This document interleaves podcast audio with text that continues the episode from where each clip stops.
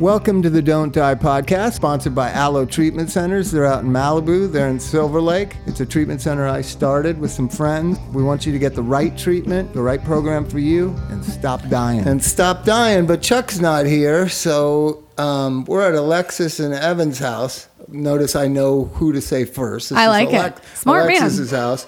Um, and a very special guest, the Skinny Confidential. Hi. And howdy. I'm so, thank you for doing this. Yeah, Thanks it's for fun. Being on. It's going to be a different type of episode because uh, I'm obsessed with modern media, social media, podcast, and why they're so important to people, right? And why not go to the source?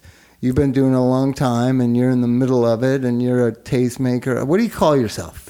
I call myself a content creator. I think that I'm constantly creating content for the last nine years, seven days a week. It's a, it's a seven day a week job. I mean, you know, you're right. a podcaster. It's it's not something you just do once a week and it just sort of happens. So probably a content creator. And and you do it across podcasts and and Instagram. It started as a blog.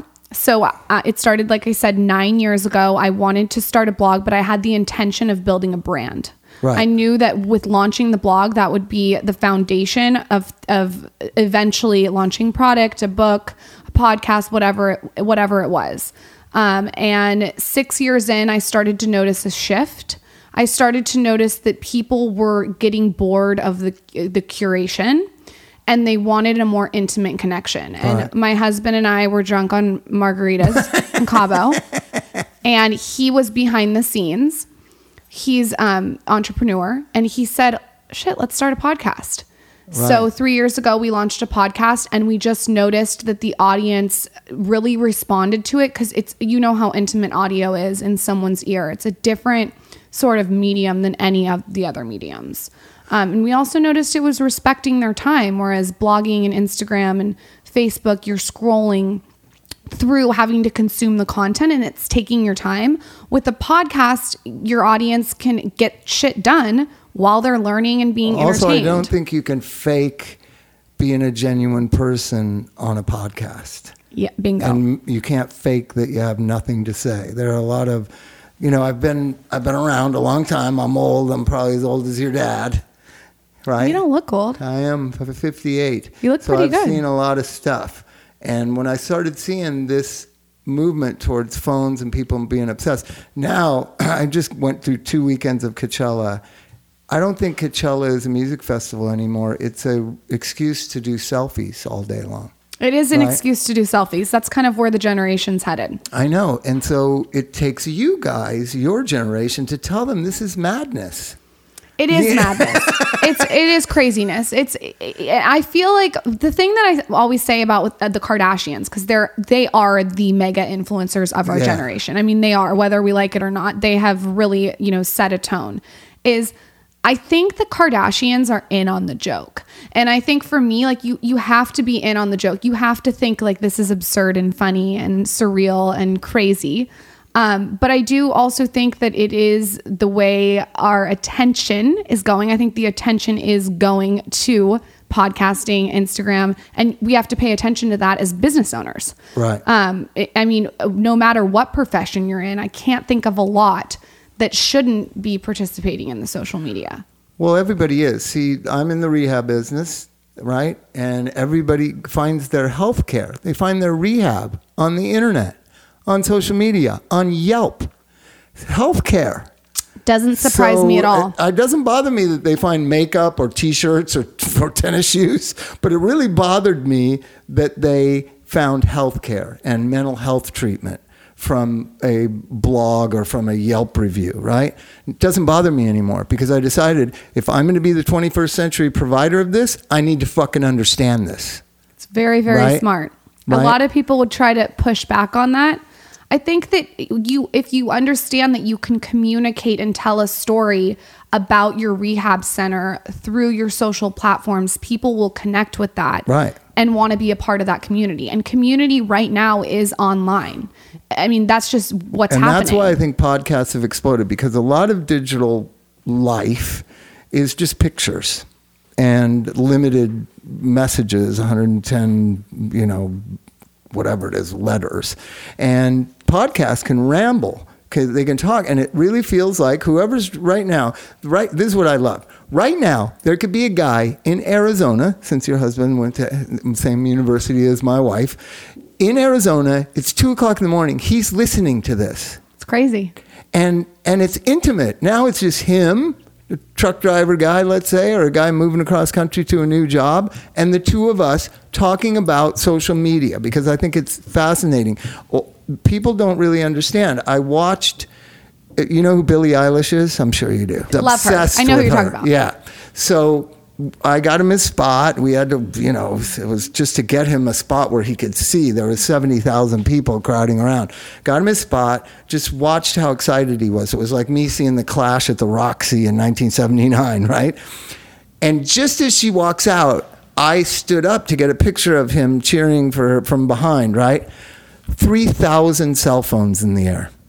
Not, not, It's like, and Louis C K has a funny joke about this. I know he's not the most popular guy nowadays, but he has a funny joke of like, the thing is happening right there. You're never going to fucking watch that. And and he, Louis missed, missed the point of why they do that.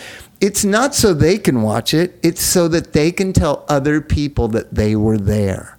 It's, but it's everyone, everyone wants to be able to be that storyteller. It's, it's, it's human nature. So it doesn't surprise me at all that, and I, again, I think it, that's paying attention to where attention is going. It's very strange though, to see three thousand phones up in the air, you know, it's very strange when, when, and it's very, dis, it's kind of hard for the artist. She said at one point in her set, I know you want to film and I know you want to take pictures and everything, but can we just have one moment here? Everybody put their phones down and look at me.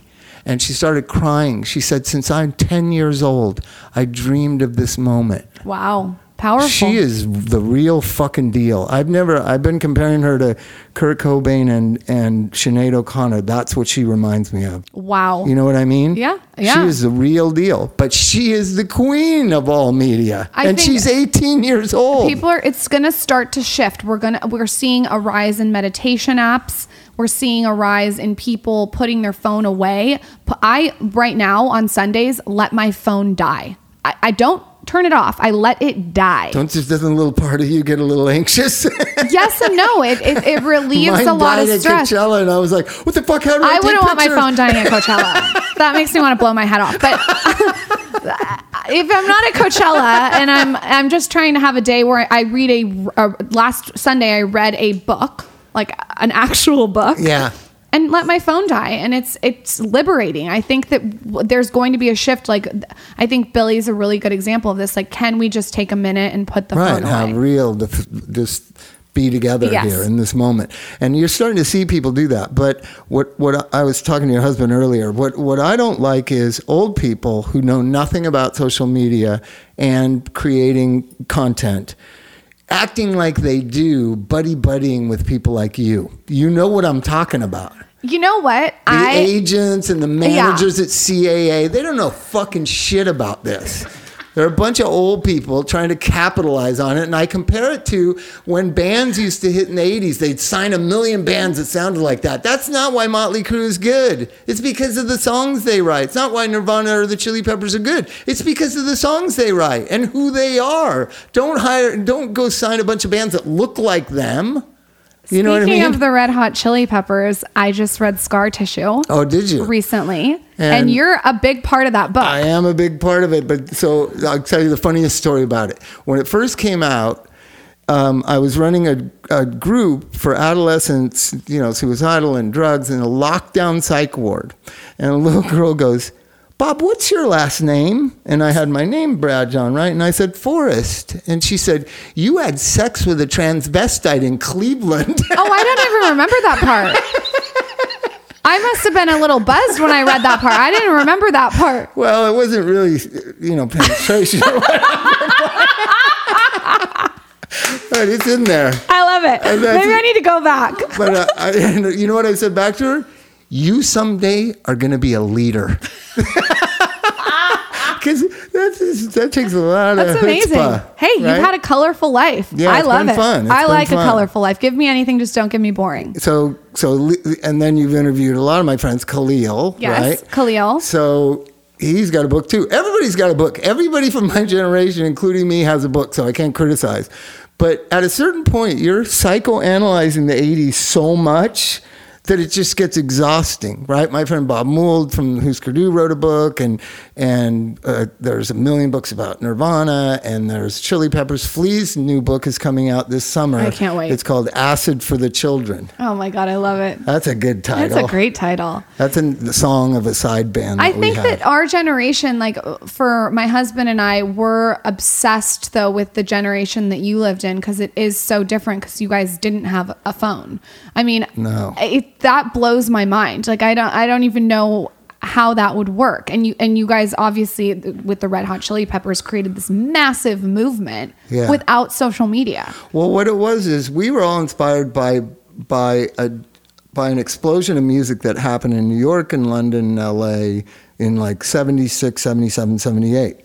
And we were in the audience. We were the kids who loved it, but it then became rigidly dogmatic what punk rock was. I think you guys only know rigid dogmatic punk rock that sounds like Bad Religion, you know what I mean? Or Warped Tour. That's not what punk rock was in seven, that I was going to. You would go see, you know, all these different varied Talking Heads and Blondie and and Black Flag, and there was all these different types of bands that were all under this umbrella called punk rock. And then it And when it rolled into the eighties, it became this certain look, and and you know, it's like the the flannel shirt tied around the waist and mohawks and all that, and we weren't into that. And the idea was we just took that energy and then applied it to the music that we liked. Like I like old rock, like you know Leonard Skynyrd and Led Zeppelin. Chili Peppers like R and B and Funkadelic, and and you just took that punk rock spirit and went and did the music you liked. And that really, that that genuine love of music, like really thinking you could change the world because of music, right? We really believed it. I believed it. Perry Farrell believed it. We'd, we'd shoot coke and talk about it all the time. You know what I mean? That that this movement could change the world. I mean, how wild was like Sunset Boulevard when you were twenty-five well, to thirty? Well, I always tell that you guys live in West Hollywood. I was going to yeah. tell you, I lived at Fountain and Gardner for about ten years. Okay. There's Bungalow House there, like right on the corner. Across the street was one of the greatest rock, hard rock bands that ever lived called Masters of Reality, if you can ever hear that. Nowadays, they're they're more represented by Queens of the Stone Age. So the the guy Chris, who was in Masters of Reality, produced and sings in Queens of Stone Age, right? So Master Reality across the street. Around the corner was Matt Dyke and Tone Loc and hip hop, and, and Jean-Michel Basquiat was there in this one block. Then at the, uh, going up towards Sunset, at the corner of Sunset and Gardner, above the optometry store is where Guns N' Roses lived. In the same block, one block. Like you're talking about eighties hip hop, Guns N' Roses, hard rock, the beginnings of hard rock becoming popular, the Masters of Reality. They were the first hard rock band of our kind of mentality, right? This is eighty-three, eighty-four, eighty-five. Is Guns N' Roses like as cool as you think they are in person? Well, they, you know, you get older, you kind of lose your cool, don't you? But back then, yeah. They they seem pretty fucking cool. they, they, they, were, they were scary, kind of. Scary? Yeah, because, you know, they're, but they're, I'll tell you an example. So my girlfriend didn't like them at all okay. at the time. Sabrina Judge, Mike knows her. And she used to have a, a knack for having a little too much to drink, right? Huh. And so they were playing at a club called Raji's. It was where we all played on Hollywood Boulevard. And apparently she was spitting beer on Axl. Right, standing in the front, just squirting beer out her teeth at him. And he took his mic stand and cracked it over, over her, right? And so then somebody came running upstairs and said, dude from Guns N' Roses just cracked your girlfriend over the head. So I went running down there, jumped up on stage. He and I got in a fist fight, right? And he's a lot tougher than you would think he is, for sure. He's, you know, because I thought, oh, he's a poofed or hair band guy. I can take him. No, he kicked my ass up and down all around. So the next day, I'm kind of cut and bruised, and I'm sitting at Canner's all hungover having breakfast, and he walks in with his friend, and they sit right across from me, and and he go, he said, "Are we cool?" And I was like, "Yeah, yeah, we're cool." And then I went and sat with him, and we had breakfast at Canner's. That is so iconic. Don't you ever sit back and think, what an iconic life I've lived? Yeah, sometimes. Like when, you know, I'm waiting for my kids to ask about it. You know, that's going to be funner. That, you know that'll I mean? be a lot of fun. Right. Right now, Elvis is, Elvis is eight years old, going to be nine. He's a, he's t- saying about Billie Eilish, "This is the first concert I ever wanted to go to." I go, "Dude, you've been to Paris and the Chili Peppers and Rio de Janeiro. What the fuck are you talking about?" Oh, my God. That's and so he's crazy. Like, "That's not like this." It's not like Billie.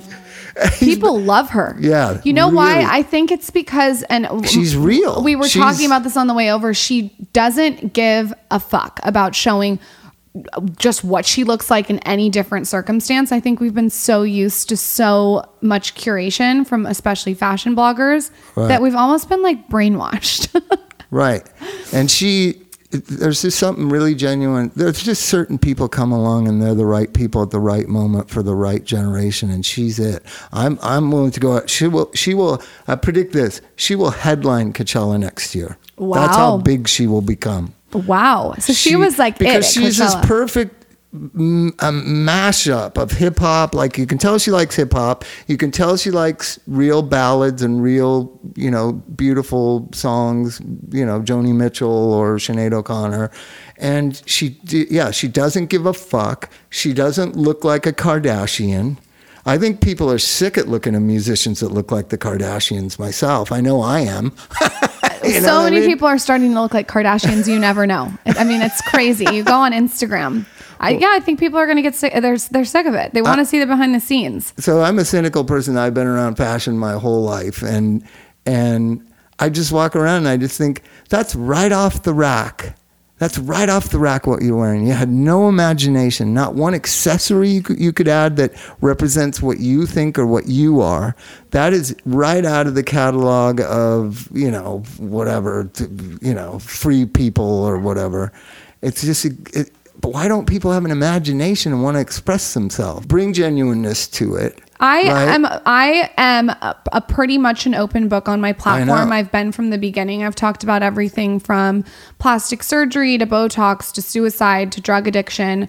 Um, well, those last two are the ones I want to talk about yeah. now. So we're going to bring Alexis in because both of you are people who understand trauma. And you're also living in this fabulous world of online digital non-reality, right? And you're trying to bridge it, let's say, right? One of the things that happens when you have the, I mean, I could psychoanalyze you right now.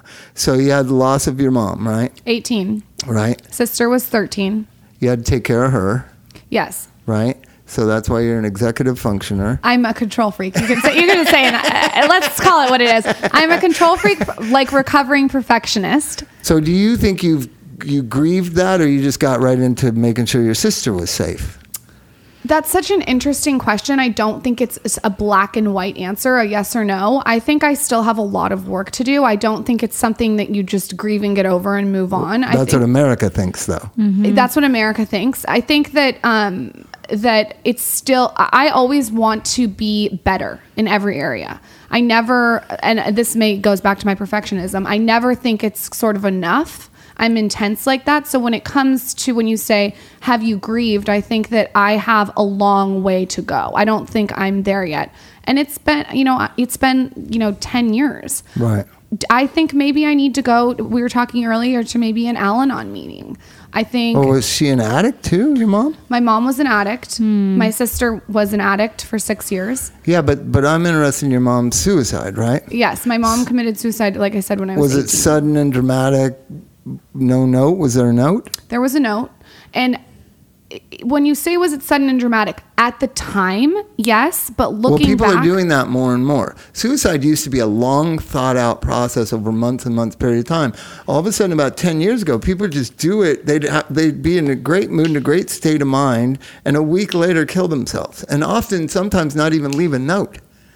And I, yeah, how, I think there's different. I think it's different. It's it, there's different situations. Every situation's different. For for me, at the time, it felt sudden. But looking back as an adult, there was all these signs that I see stepping outside of it. Were your parents still married? My parents were not married. They're divorced. Okay. And so what ended up happening is my dad felt so much guilt, which enabled my sister's addiction. Right. So it became, it's like a, a whole family is diseased, right? Mm-hmm. And then you have a control freak like me who's used to chaos. And so it, like, I just think when you say, have I grieved? I think I have a lot of work well, see, to do. I think that people don't understand what grieving is.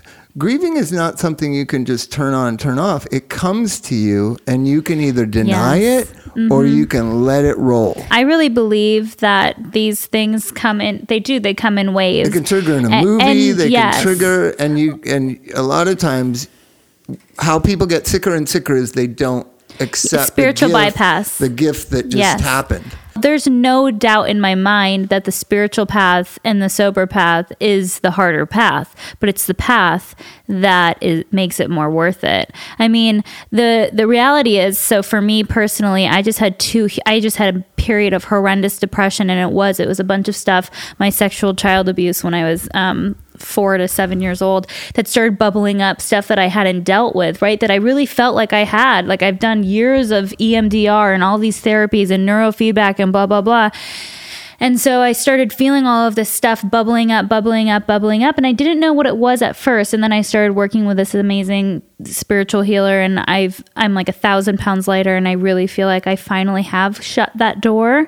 But had I not been sober and not had a willingness to take a look at that, like I would have just kept using, I did, that's what I did. I used drugs to numb all of that. And I feel like we can spiritually bypass for only so long before it leads to something horrendous like overdosing and dying well, because of the pain. Well, what happens with, well, there's two different ones you're talking about. Ch- sexual abuse is trauma, and and grief is this other category. So when you have somebody, especially yeah. a primary person in your life, kills mm-hmm. themselves, doesn't die in a car accident, chooses to leave you behind, that is deep, right? And so my dad did it when I was fifteen. And, but it... But my mom was a bitch too, so it was kind of hard. She was funny, anybody, so anybody that knew her was called her that. But I know it's a bad term nowadays. But that's back in the sixties. That's what they called people. I'm not calling. I'm just trying to. It's okay, Bob. Back. It's not. No, I'm a bitch sometimes. No, but so, so my mom used to tell me all the time that I could be president of the United States, right? She used to tell me that all the time. Bobby, you got a gift of gab. You could be president of the United States. Until I started smoking weed. And then it was like, you could have been president of the United States, but you're on drugs and everything, right? So president of the United States was set around my house from the time I was four or five years old until, you know, I graduated from high school. In the positive in the beginning and the negative in the end.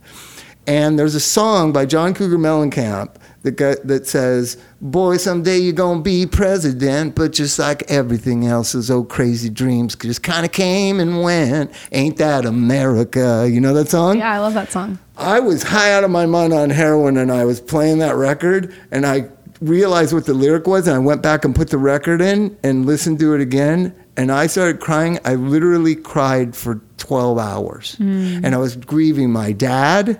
I was grieving being raised by a monster. I grieved the loss of friends. It's it's it. Once the floodgates open, you feel cleansed of it, right? But to be fair, Bob, I was grieving all of the things that I lost because of what this monster did to me. Right. All of the relationships lost, all of the experiences lost, all of the normal childhood that was lost. That's what was coming up for right. me. Do you and think maybe it came up because your daughters are reaching that certain age? Yes, and it did. It actually, when my youngest was turning four, that's when I jumped back into therapy. And therapy is great, but I really feel like I needed to do more like energetic clearing, and that's what I did. And we can talk more about that well, yeah, offline. What did you do? I see. I haven't. I don't think I've done enough research into stuff. You gotta like listen that. to John Cougar Mellencamp. Yeah. Well, so everybody yeah, has a different experience. So like that for Bob was like a really spiritual experience, and I think everybody kind of has their own. I think talk therapy. It's like we're doing talk therapy right now. Well, that's like, what I was we can say. talk about it so much, and then it's like, but what is the energy that is left? And so I started working with this spiritual healer, healer that that really changed my life. And we did a combination of like emotional freedom technique tapping, which is, I could go on and on about it, and we can talk about it later. And I, we did Reiki work and just like spiritual cleansing and did you forgiveness find this work. Person from Khalil? No, not oh. from Khalil. like no, I found her on Yelp. Really? Yes, but you See know, I was, how people find But stuff? Let me tell you something, Bob. You I was were right, so, Bob. Bob was always right.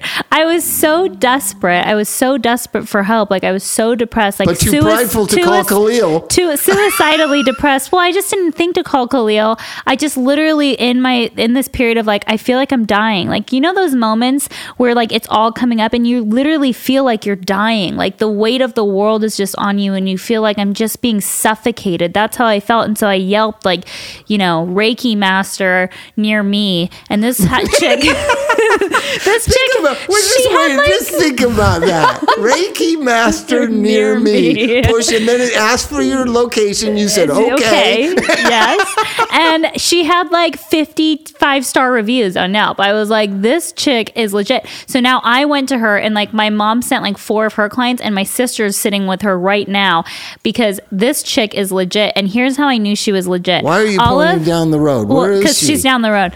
So, so here's how you know that this chick is legit. You go to these spiritual teachers and therapists and all of these people who want to keep you forever, right? right. They want to keep you forever. I've been in therapy for like, I don't know, seven years now, and they want to keep you forever. This chick said, oh, in her German accent, I'll see you six times. I'll give you all you need to know, and I'll never see you again. I'm like, oh, wow. Okay. Is so, she off Canaan? No, she's no. not. I won't you tell you. I won't tell is. you. Yeah, no, yeah, yeah. no. If anybody really wants her, they it's can contact the, me directly. I don't want her to blow. I just, I want her to be woman. my no, special okay. thing. I, I have my, I have my stuff like that. It's the one woman who doesn't want more business. I think that it's, it's hard because what you guys are saying, like what I'm hearing is that it's a lot of work.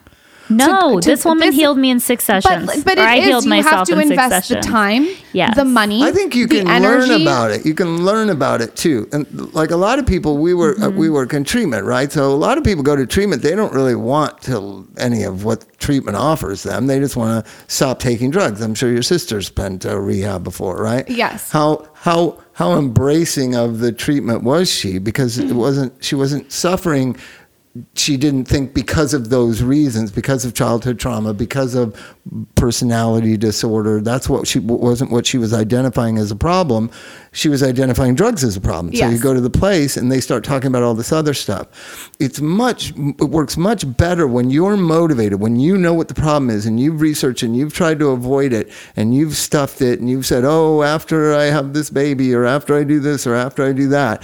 And then you can't avoid it anymore. That's, That's what when I it mean. works the best. Yes. That's what I mean by the spiritual bypass. We can bypass as much as we want, but then there's times in our moments where it brings us to our knees and we have to do the work. Even today, my husband said, you think you need Al-Anon? Cause he, and I'm like, yeah. Well, are you trying to control your sister? How's your sister doing? For my what? Sister's great. She's been six years sober and she has a baby. Perfect. So she's doing amazing. It's, it's good. It's, that is fucked up when they lap you. So uh, here's the thing. Somebody that's progressing in ways like in yeah. financial or family or whatever way, you just think like, holy shit, that person was somebody I never thought could be ahead of me. I'm, I, I have yeah. to tell you, I couldn't be happier. Yeah. With the state that she was in to the state now, it's it's a big difference. Right. It's yeah. a big difference. I mean, she was she was a hair away from, I, I think, dying. You know what you guys need to invent?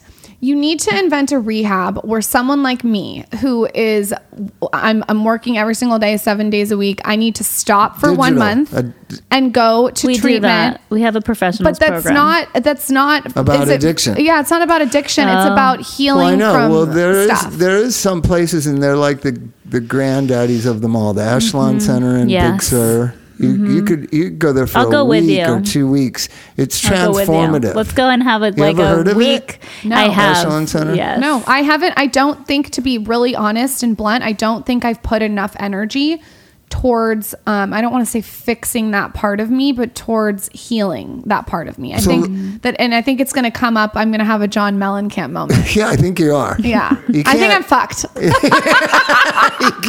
but, All but, I'm uh, saying. But and it'll be more things to talk about. Now, here's I'm the thing, getting back to this.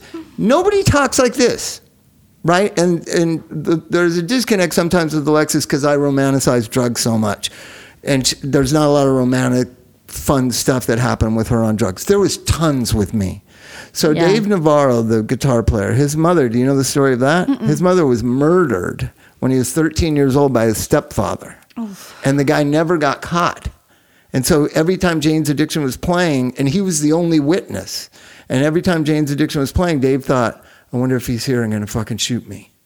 That's why he numbed wow. himself with drugs. Wow. Because the guy, you know, Dave saw him go in the Holy house, shit. kill his mom, and leave. And then the guy just disappeared off the face of the earth. Cops never found him. Oh so every God. time Jane's Addiction was playing, Dave thought, this is the night where he's going to be here and kill the only witness to his crime. Right? Could be a crime serial thing, right?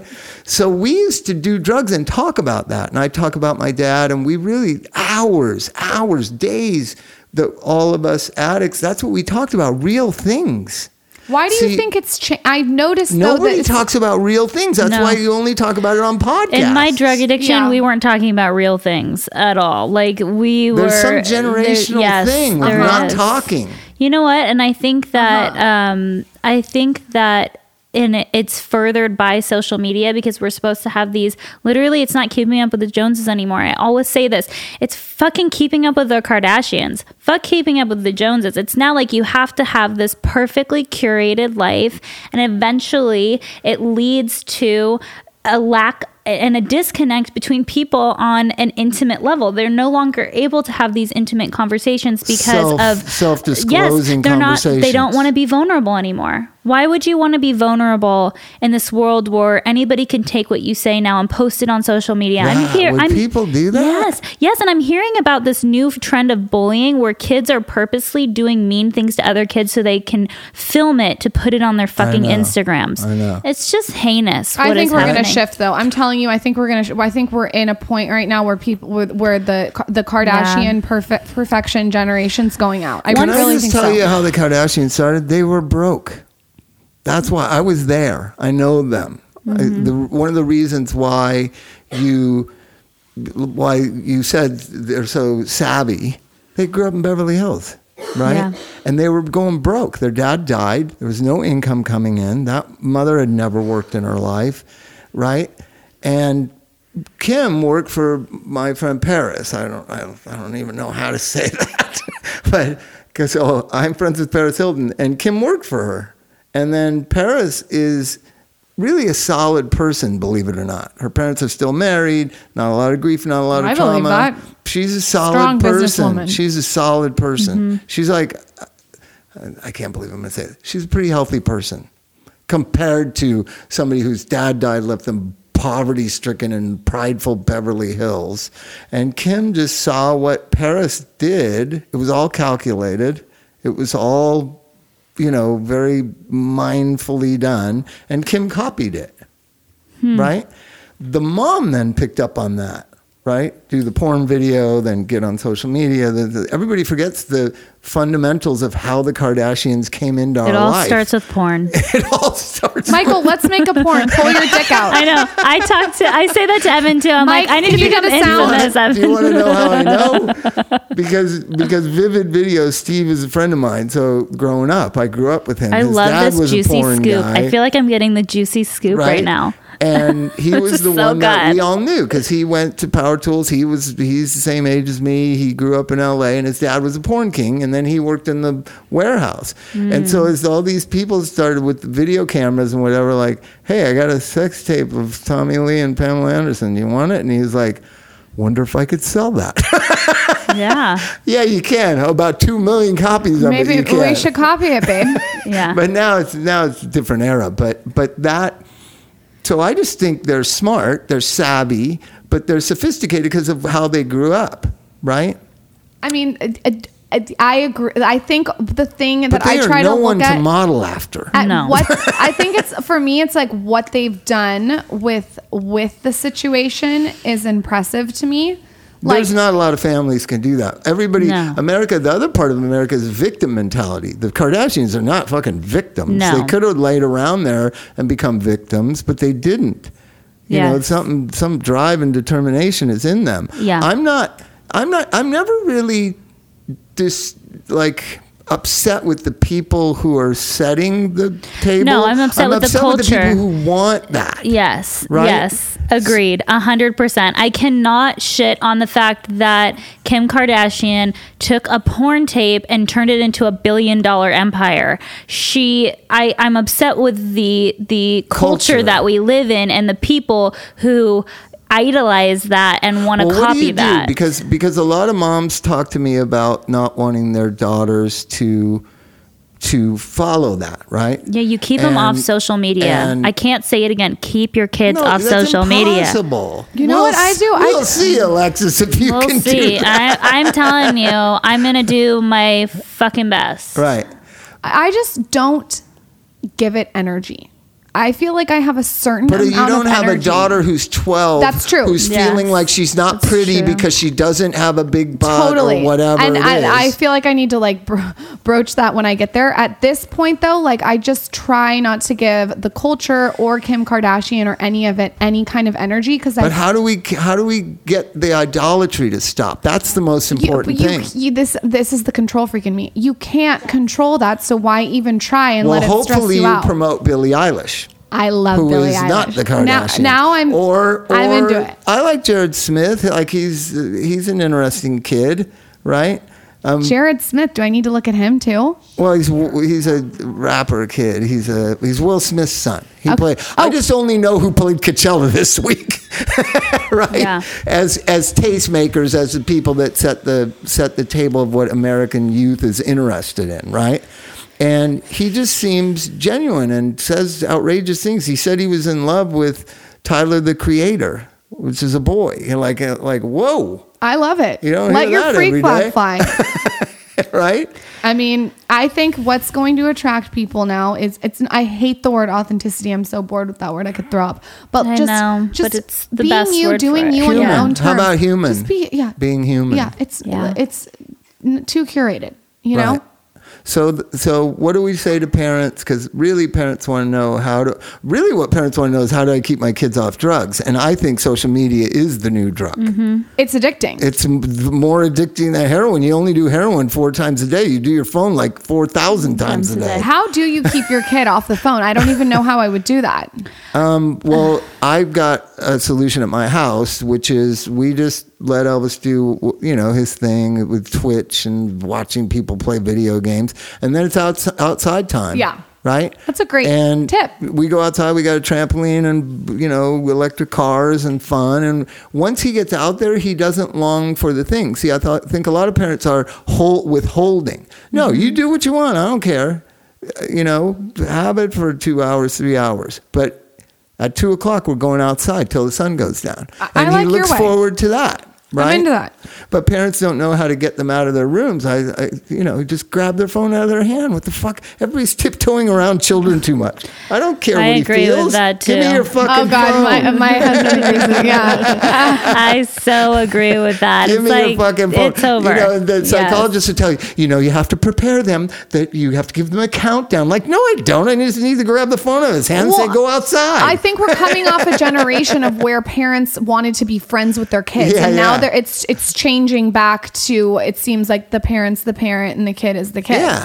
I, oh no no no. We're a family. There is this whole world of attachment parenting that is literally raising. But it's children. Psychologists. It's not. I don't think that's naturally oh, coming to the moms. No. I think I think somebody's telling them that's what you do. That somebody tried to tell me I need to count down when I'm telling Elvis when we're leaving. I was like, okay. well, we're I mean, get your Let's ass go. in the fucking car and sit the yeah. fuck down and get the fuck off your phone. I mean, I believe you've been told that uh, you have yes. to give a countdown. Well, I like, believe fuck that. I got so much on my mind. I can't remember how many things I'm supposed to do. I, I actually was just joking with Evan. There was this whole like thing on one of my Facebook moms groups that were like, do you guys do the leprechaun at your house? I'm like, what fucking leprechaun? They're like, the leprechaun, like it leaves pee, like green pee, like you put the food coloring in the toilet bowls and you leave the like footprints around the house. I'm like, are you for fucking real right now? I'm like, don't we have enough holidays where we do shit for our kids? Like, is this real life that I'm supposed to leave? How far are they apart? Three years? My kids are three years apart. Yeah, yeah. Elvis and Sid are how far apart? Four years? Four. So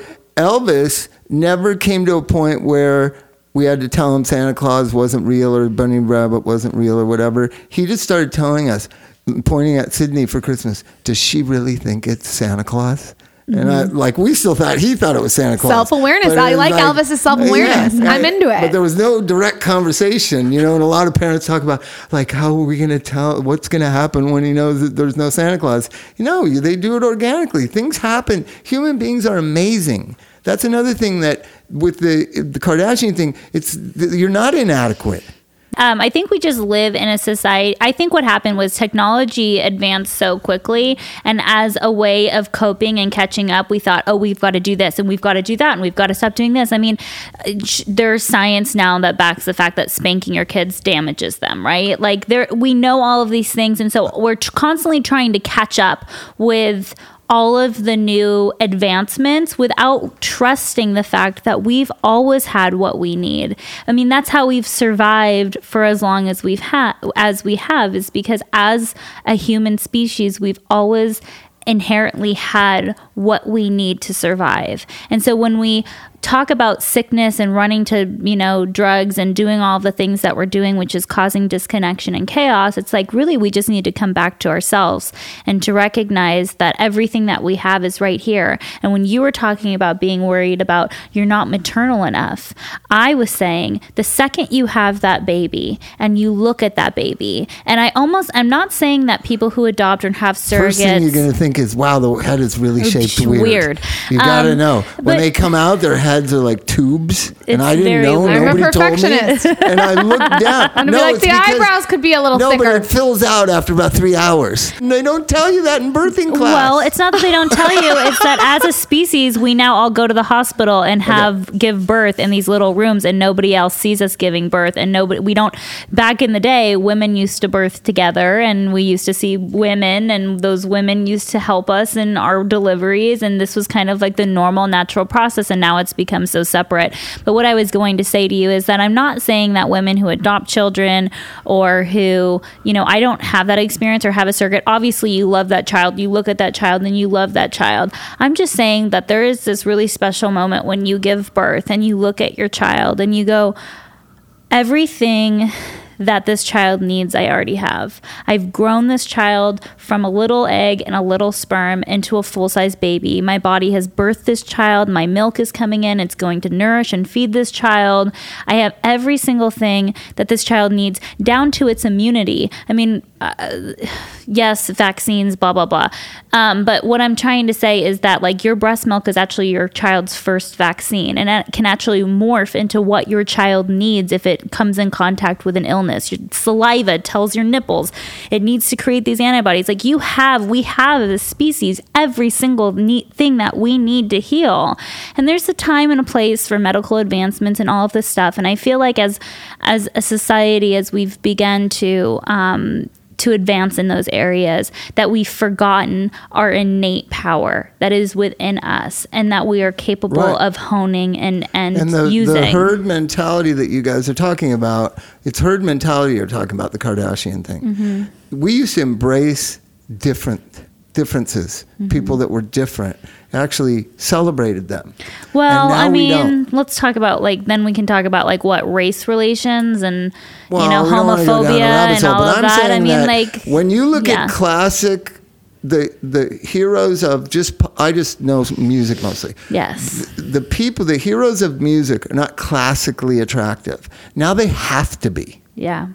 That's, that's, there's something that's very interesting about how we're becoming a herd mentality and everybody the same. I think we're I think we're moving out of that. I yeah, think people are attracted explode. to differences. I really do. I think I think we're turning a leaf as a society. Like, exactly what you were saying earlier about Billie. She's completely her own person, and mm-hmm. the reason everyone's attracted to her is because she's doing what she wants on her own terms, how she wants so to do it. She's so cute that she loves Justin Bieber. I think she that, that's Justin just so Bieber. Cute. She's obsessed, she so cute. obsessed with Justin crying, Bieber. It was so this. cute, so cute. Yeah, it's I just, just amazing. Love- so that let's wrap it up. But um, thank you so much for being on here. I know it's a little different, but I love your sister it. didn't die. Nope, she's alive. She's alive and with so, a baby. Amazing. And so now someday you're gonna deal with crying. Someday, oh yeah, John Mellencamp. Alexis, thanks for having thanks, me out Bob. here, you guys. Thank, Thank you so you. much. Thanks for having us on. All right, bye-bye.